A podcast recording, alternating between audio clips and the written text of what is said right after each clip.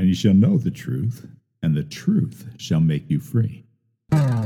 Hello, I'm Pat Malone, and I'd like to welcome you to the Church in the Home, where we share the light of God's Word from our home to yours. I know the truth of God's word. And I believe what I heard, yeah, yeah. I believe what I heard. I believe what I heard, so I'm standing on the word of God. All right, good evening. Tonight we're going to start with uh, a little story from the Bible, a story that Jesus Christ told. Uh, a really wonderful story. One of the first stories that I remember hearing when I was a kid. And it's in Luke chapter 15 that we'll turn. And this is the story or the parable of what is erroneously called the prodigal son. But as we see this, as we read it and understand it, it's really about the forgiving father. It's a story about this family, these two sons. Um, I was going to use names, but then it just uh, it doesn't really. then you put one guy out and you put another guy in another position that you don't want. But there's these two sons, an older son and a younger son. And the younger son goes to his dad and says, "I want all the money that that I for, for an inheritance. I want all the money that would that I would get." And then he goes and it says he wastes it with riotous living. He wastes his substance with riotous living. So he goes out and he goes and parties uh, parties all that money away. And he gets to a position in his life where there's a famine in the place where he lives and he's broke because he spent all his money on all, all the stuff that uh, just wasted all his money.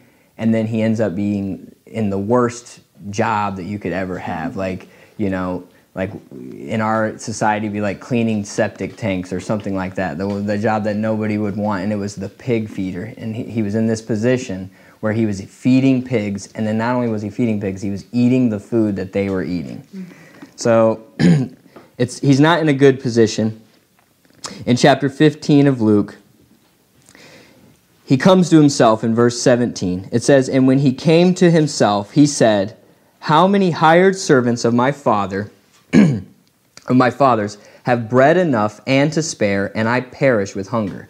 So he gets to the point where he's just starving, and he goes, "Oh my gosh, I, I, I, even even the servants of my father had more food than this and a better standing than this."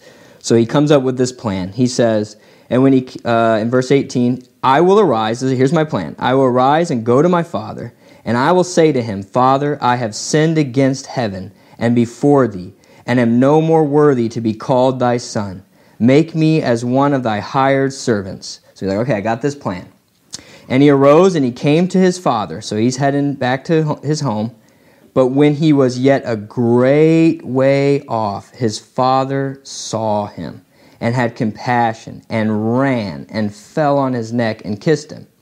So this means that the father was looking. You don't just happenstance see somebody who's coming afar off. You're looking for somebody who's coming afar off. And when he comes, he runs to him and he falls on his neck and he kisses him. He embraces him. And uh, in verse 21, and the son said unto him, Father, I have sinned against heaven and in thy sight, and am no more worthy to be called thy son. So he's given him his, this spiel. But the father said unto the servants, he just interrupts him and says, Bring forth the best robe and put it on him, and put the ring on his hand and shoes on his feet, and bring hither the fatted calf and kill it, and let us eat and be merry. So they have this huge barbecue. He gives him back his clothes, his standing as the signet ring, and all these things he gives back to his son. His son was coming back and just gonna, you know, with his tail between his legs, I'm so sorry, just let me sleep in the barn, anything but feeding these pigs. But the dad doesn't even listen to that. He embraces him and he brings him back to the, the full standing as a son. And, it, and he says, uh, Kill, uh, shoes his feet, let us eat and be merry, for this my son was dead and is alive again. He was lost and is found. And they began to be merry. So everybody's happy. But then there's an older brother. Now his older son, his elder son, was in the field. And as he came and drew nigh to the house, he heard music and dancing. He heard this party that was going on. And he called one of the, the servants and asked what these things meant. And he said unto him, Thy brother is come, and thy father hath killed the fatted calf, because he hath received him safe and sound. And he was really happy that his brother got back. No, you would think he was, but he's really angry and would not go in. You ever been that angry at, that your parents treated your brother a little better than you, they treated you? And you're like, oh, no, I don't even want to see my parents right now. I don't even want to go in. I've never been that way, but I, I know I know people have. Maybe my brothers have been that way with me. But he was angry he wouldn't go in. Therefore came his father out and entreated him. So the dad comes out to him and talks to him. And he answered said and said to the, his father, Lo, these many years I do serve thee, neither transgressed I at any time thy commandment, and yet thou never gave me a kid, and uh, that I might be merry with my friends. But as soon as this thy son which was come, which has devoured thy living with harlots, thou hast killed for him the fatted calf. And he said unto him, Son, thou art ever with me, and all that I have is thine. It was meet that we should be merry and be glad. For this thy brother was dead and is alive again, and was lost and is found. So you see the compassion that the father has to both the kids, to both the sons.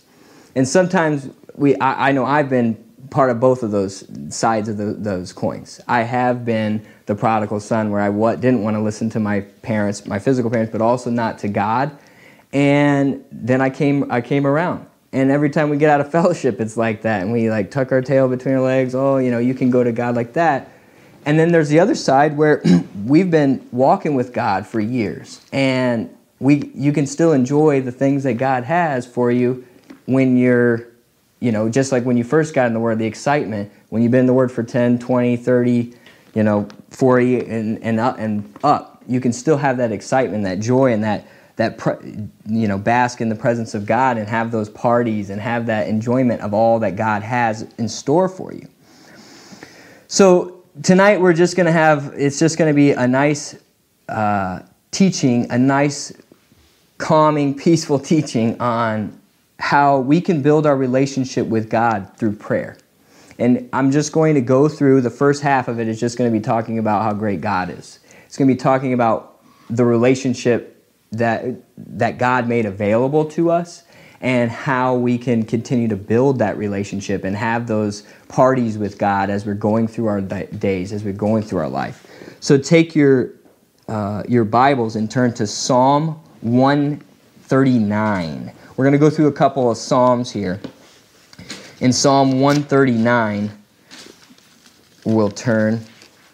God's a personal God and he knows he knows us better than we know ourselves um, and we can we can trust him because he knows us better there are things where god will know us better than we know ourselves and we can ask him to help us to know ourselves help us to know what's going on in our lives because sometimes we don't know what's going on because our heart can be, deceive us but god will never deceive us so we're going to enjoy some truths about who god is and what he's done for us in Psalm 139, verse 1, it says, The chief musician, the Psalm of David, O Lord, thou hast searched me and known me. Thou knowest my downsitting and mine uprising. Thou knowest my thought afar off. Thou compassest my path and I lying down, and art acquainted with all my ways. So God knows us. He knows everything about us. He knows what we're going to think before we think it. He knows all these things. He knows our frailties. He knows that we're dust, as it says in Psalm 103. He remembers that our frame is not perfect. And it says in verse verse 8, just a little extra in here, if I ascend into heaven, thou art there. If I make my bed in hell, behold, thou art there. So no matter where we are, you can be in the, you know, the greatest place in the world or the worst place in the world and God's still with you. Take your Bibles to Psalm 62. God's heart yearns for us to call on Him, to pray to Him. He wants a relationship with us. He wants to, us to come to Him. He wants us to talk with Him. In Psalm 62, in verse 8, it says, Trust in Him at all times. Ye people, pour out your heart before Him. God is, our re- God is a refuge for us, Selah. We can pour out our heart to God. We can pour out our heart. Another usage of that word pour out is when the prophets of Baal, they cut themselves to their gods and they, their blood gushed out. Now, God doesn't want us to gush our blood out, but it puts a picture in my mind when I thought about pouring out our heart to God.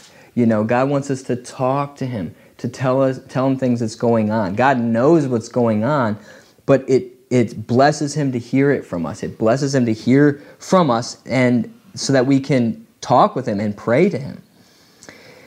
In Psalm 34, God's God's in the business of delivering people, of setting people free, getting people out of bondage. In Psalm 34, we see in verse 4, it says, I sought the Lord, and he heard me and delivered me from some of my fears.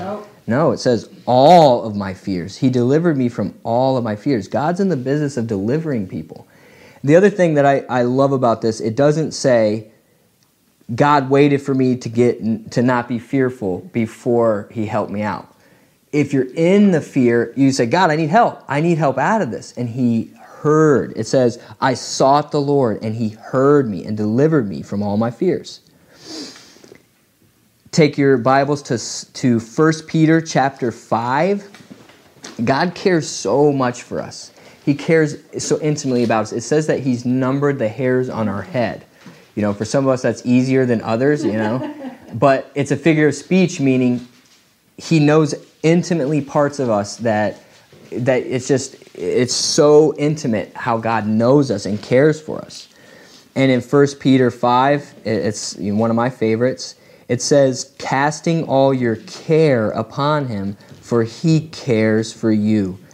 God cares for us. So we can cast that and that the two words care are two different things one that first one it's derived into the word anxiety. Cast your anxiety things that are holding you down things that are frustrating you. Cast them to god. You don't have to carry all that stuff. You don't have to be burdened down. God, it's been in god's heart through, throughout all of history that he wanted a family. He wanted to have a family. He wanted to have sons and daughters that would come to him that would that would have a relationship with him a father son or father daughter relationship. And it's a really amazing thing to see what god accomplished. And we'll turn to ephesians chapter 2 to see some of what god accomplished.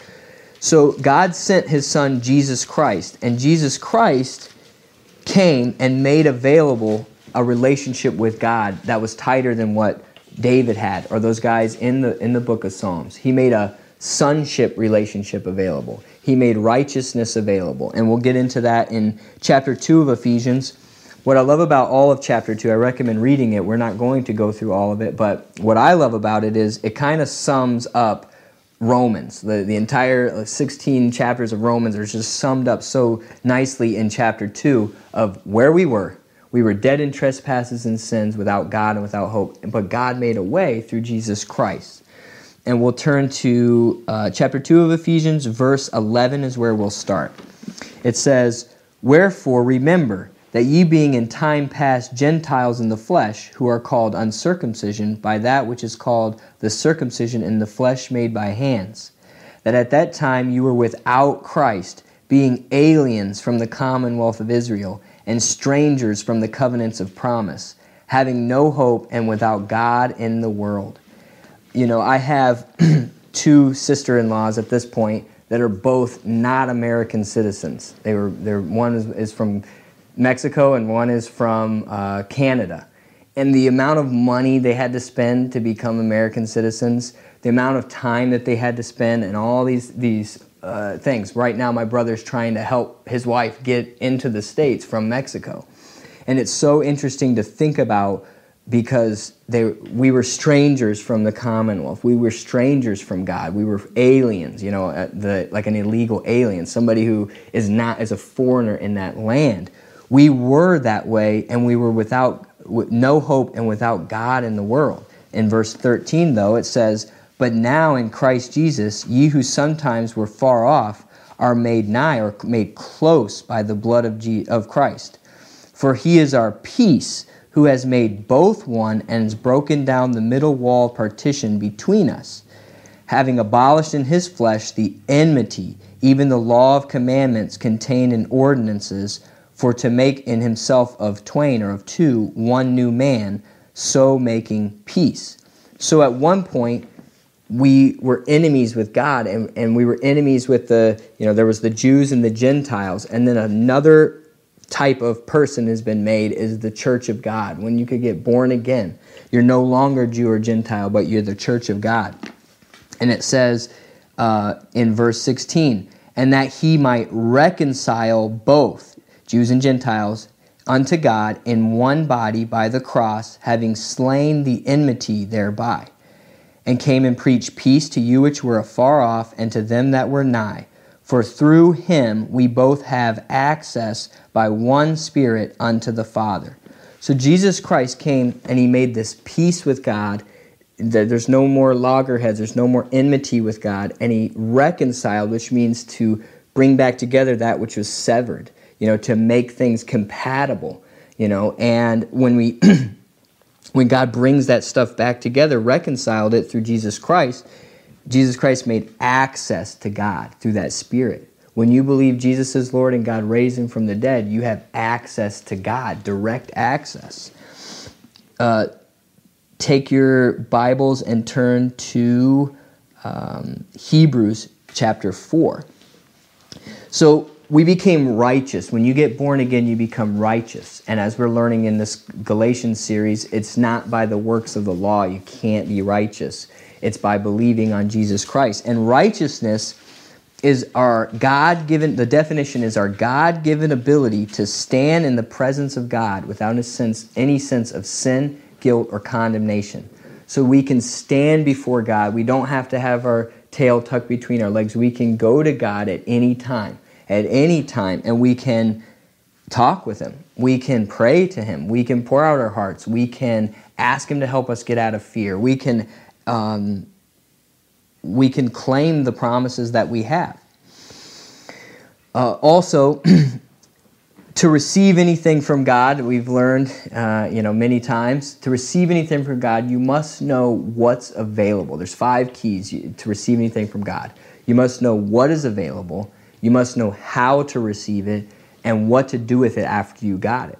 And then your needs and your wants have to be parallel and God's willingness, knowing that God's willingness equals his ability. Knowing what's available from God is so important, and knowing what's not available too. You know, sometimes you can pray amiss because you don't know what's available. But as we understand more of the word, we can know what's available from God, and we can pray for things that are available. And we'll see more of that uh, in as we keep going. But in Hebrews chapter four, it says in verse 16, Let us therefore come hesitantly no. unto the. No. Oh. Uh, it says boldly unto the throne of condemnation. No. No, gosh, no. Thank God that that's not the case. It says to the throne of grace that we may obtain mercy and find grace to help in time of need. We need God's help. And we need that grace and that mercy. We need that. There's those times of need where we are we fall short and we need that we need to be able to come boldly to the throne of grace and ask for help and get that and get help. And that's available. That is what it is available and it's available. How do you receive it? You go to God. You you talk to God. You ask God for help. According to Matthew 6 8, you don't have to turn there, it says that your father is talking about prayer in the, in the context and having the heart, the right heart for prayer. It says, Your father knows what you need before you ask. You know, God knows what we need. It says He knows our thoughts afar off. He knows what we need before we ask Him. Now, that, that always blew my mind because if God knows what we need before He asks us, why doesn't He just give us everything we need in one room in our house. Like everything you'll ever need, all the food you ever need, all the clothing, all the, you know, if you just do that, you know, then there's no relationship with God. He just dumped it all, you know, he brought it in a U-Haul or you have it in a, you know, a, special room or whatever, but then you don't have that intimacy of I need this, and you pray, and God comes through. And then you know that God will take care of you. It's what it's why God took the children of Israel, took them 40 years because of the unbelief of the the um, the elders. But every day that next generation got fed every single day. He didn't give them manna for 40 years. He gave them a manna every day. And then on one of the days, he gave them twice the portion. And if they saved any, it got rotten and, and maggots grew in it and all this stuff. They had to go each day, day by day because that builds trust in God, that builds the relationship with God. So if God knows what we ha- what we need before we ask him, why do we have to ask him? Why why would we have to ask him? And it's it goes back to really freedom of will and also the way God works. God's not going to give you stuff that you don't that you don't ask for. He's not going to force things on you, blessings on you. It says that once you start practicing the principles of God's word, one of them being abundant sharing or tithing, He'll give you so much you can't handle it. That's just how God is. He has all this that He wants to give us, He wants to spoil us, but we have to ask Him. That's what He wants. He wants that relationship with us. Just like a, a parent, you know, they want their kid to come to them and ask them for things. Uh, so we allow him to work in our lives when we come to him. It all it builds that relationship, it builds believing. And on top of our relationship with God, prayer has some other benefits. On top of building that relationship, it has benefits. Take your Bibles and turn to uh, 1 Timothy chapter 2. We'll see some benefits of prayer. 1 Timothy chapter 2. It's it's like I don't know if you ever had a, you like a best friend that you hung out with and you did all these stuff together, whether you were just doing nothing or doing exciting stuff or getting into trouble together. You just wanted to be with your best friend. You know, a lot of times everything it's it's the way it is with God, but even greater because God can go everywhere where you are, and you can enjoy walking with God and talking and working with God at, at your job or when you're driving or when you're all these times when you're taking a shower and you can do all these these things where God is he's there and you can talk to him and you can pray to him and pour your heart out to him and that's what he wants. In chapter 2 of 1 Timothy it says, "I exhort therefore that first of all supplication, prayers, intercessions and giving of thanks be made for all men." So that these are the, all these four words are translated prayer in another place in the Bible. Every single one of them supplication, prayers, intercessions, and giving of thanks. So, why did God use these, these four here? You know, He just kind of threw them in there, right? He, he just hodgepodge. No, He had a reason for why He put those. The word supplication means specific prayer requests. It's like with our Facebook page where we do these specific prayer requests when things come up. And where we can pray for somebody's life. We can pray for healing of a certain person, of their liver or of their, you know, eyes or whatever, and they can be specific. Or if you need a job, or if you need a car, or if you need a house. Those are things you can specifically pray about. And then prayers, prayers in this basic form is talking with God. Talking, but it, it does re- have believing involved. It's not just talking to the air. You are believing when you pray. Intercessions is praying in the stead of someone. It's only used one other time, this exact Greek word, but it's also used, a derivative is used in, in Romans chapter 8 when it talks about speaking in tongues, when it talks about you know not what you pray for as, you, as we ought. So there's those times in our lives where we do not know what to pray for. We do not know how to pray for this, you know, a situation or a person because we don't know what's going on and we can speak in tongues and that's a whole nother teaching but that's it's important to know how to speak in tongues and know that you god also wants us to speak in tongues too and that blesses him. And then giving of thanks uh, it's so important to come to god with thanksgiving just being thankful for stuff but also with your needs that god is going to supply your needs you give it to him with thanks. It's like when james was i was looking through videos when james first met sam so this was like a year ago he was a little baby uh, James would say thank you for everything. He would what he meant was when he wanted something, he would just say thank you, thank you, and he was so cute you couldn't help but give it to him. You just wanted to to, to give him these his, the blanket in the case. He wanted this blanket, and he would just say thank you, thank you, and you guys remember that? That was a that was a fun time in his life. Now now he says a lot of other more eloquent things, but when you just have that childlike believing and you thank God for things, you thank God for things that you don't have yet and also for things you do have. If you have a running car, I don't know if you've ever had a car that wasn't running, like wouldn't turn on. I'm so thankful. Every time I turn my key, I don't have to like, you know, my heart skip a beat, you know, I can just turn my car on and it goes. Just so thankful. Thankful to have a healthy body. Thank you. Thankful to have warm food. I don't know if you've ever been out in the wilderness for a while and you didn't have warm food for you know, you had preserved food and it was never cooked and never, you know, um, never heated up. You just had to eat it from the packaging. It's I'm so thankful for that, but I'm also very thankful when a home cook with a home cooked meal. And it says it doesn't say stop there. It doesn't say pray. It says pray. Uh, supplication, prayers, intercessions, giving thanks be made for all men for kings and for all that are in authority, that we may lead a quiet and peaceable life in all godliness and honesty. Now, this is opposite what the world says. The world says, you know, especially with kings, in our case, it's presidents or governors and all this stuff. It just says, you know, talk really bad about all the ones that you hate and, you know, love the ones that you love and all that stuff. But in the Word, it says to pray for those. And now there's times where you can pray with your understanding, and but there's also times where you just have to speak in tongues because you don't know what to pray for. You really don't. But we can pray and we can stand in the gap for, you know, our community, for our city, our state, our country, for, you know, for the world. We can stand in, by praying. And I think about the example in, I, was recently reading Rome, uh, Acts chapter 12, and there's some serious bad stuff going on in Acts chapter 12. The, the leader's name is Herod, and he kills one of the, the brothers, James. He kills him with the sword, is what it says, and then puts Peter into prison. And then there's just all this stuff going on, but they're praying, and an angel gets Peter out of jail and all this stuff. And it's so amazing that in the middle of this crazy stuff going on, this crazy, you know, uh, little region where this king is doing all this, this stuff that's really bad, they were still praying, they were still speaking the word, they were still moving the word.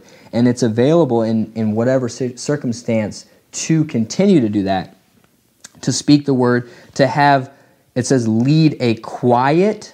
So the word quiet means free from all agitation or disturbance. Doesn't that sound nice? Yes. Isn't that the opposite of anybody talking about politics or talking about the government or kings or anybody, leadership in any way?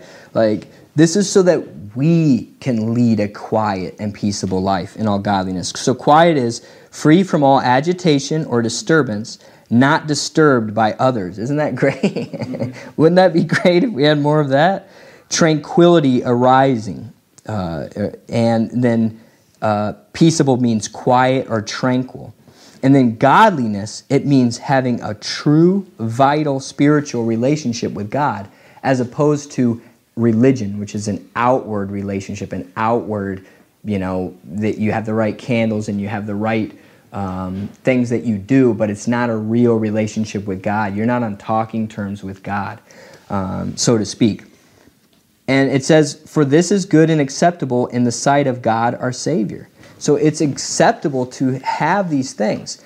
To, and we can have, as we pray for those in authority, as we pray for all men, as we pray for when situations arise, specific prayer requests, and as we pray, you know, to God with thanksgiving, and we have those intercessory prayers, it makes a difference in our life and in the people's lives around us. It's a really great thing. And there's many more things that prayer does. There's many more benefits of prayer, but those are just a few that I wanted to share. So I'm going to close with an album of verse. There's an album of verse and it's called Take Time to Pray. I got up early in the morning and rushed right into the day.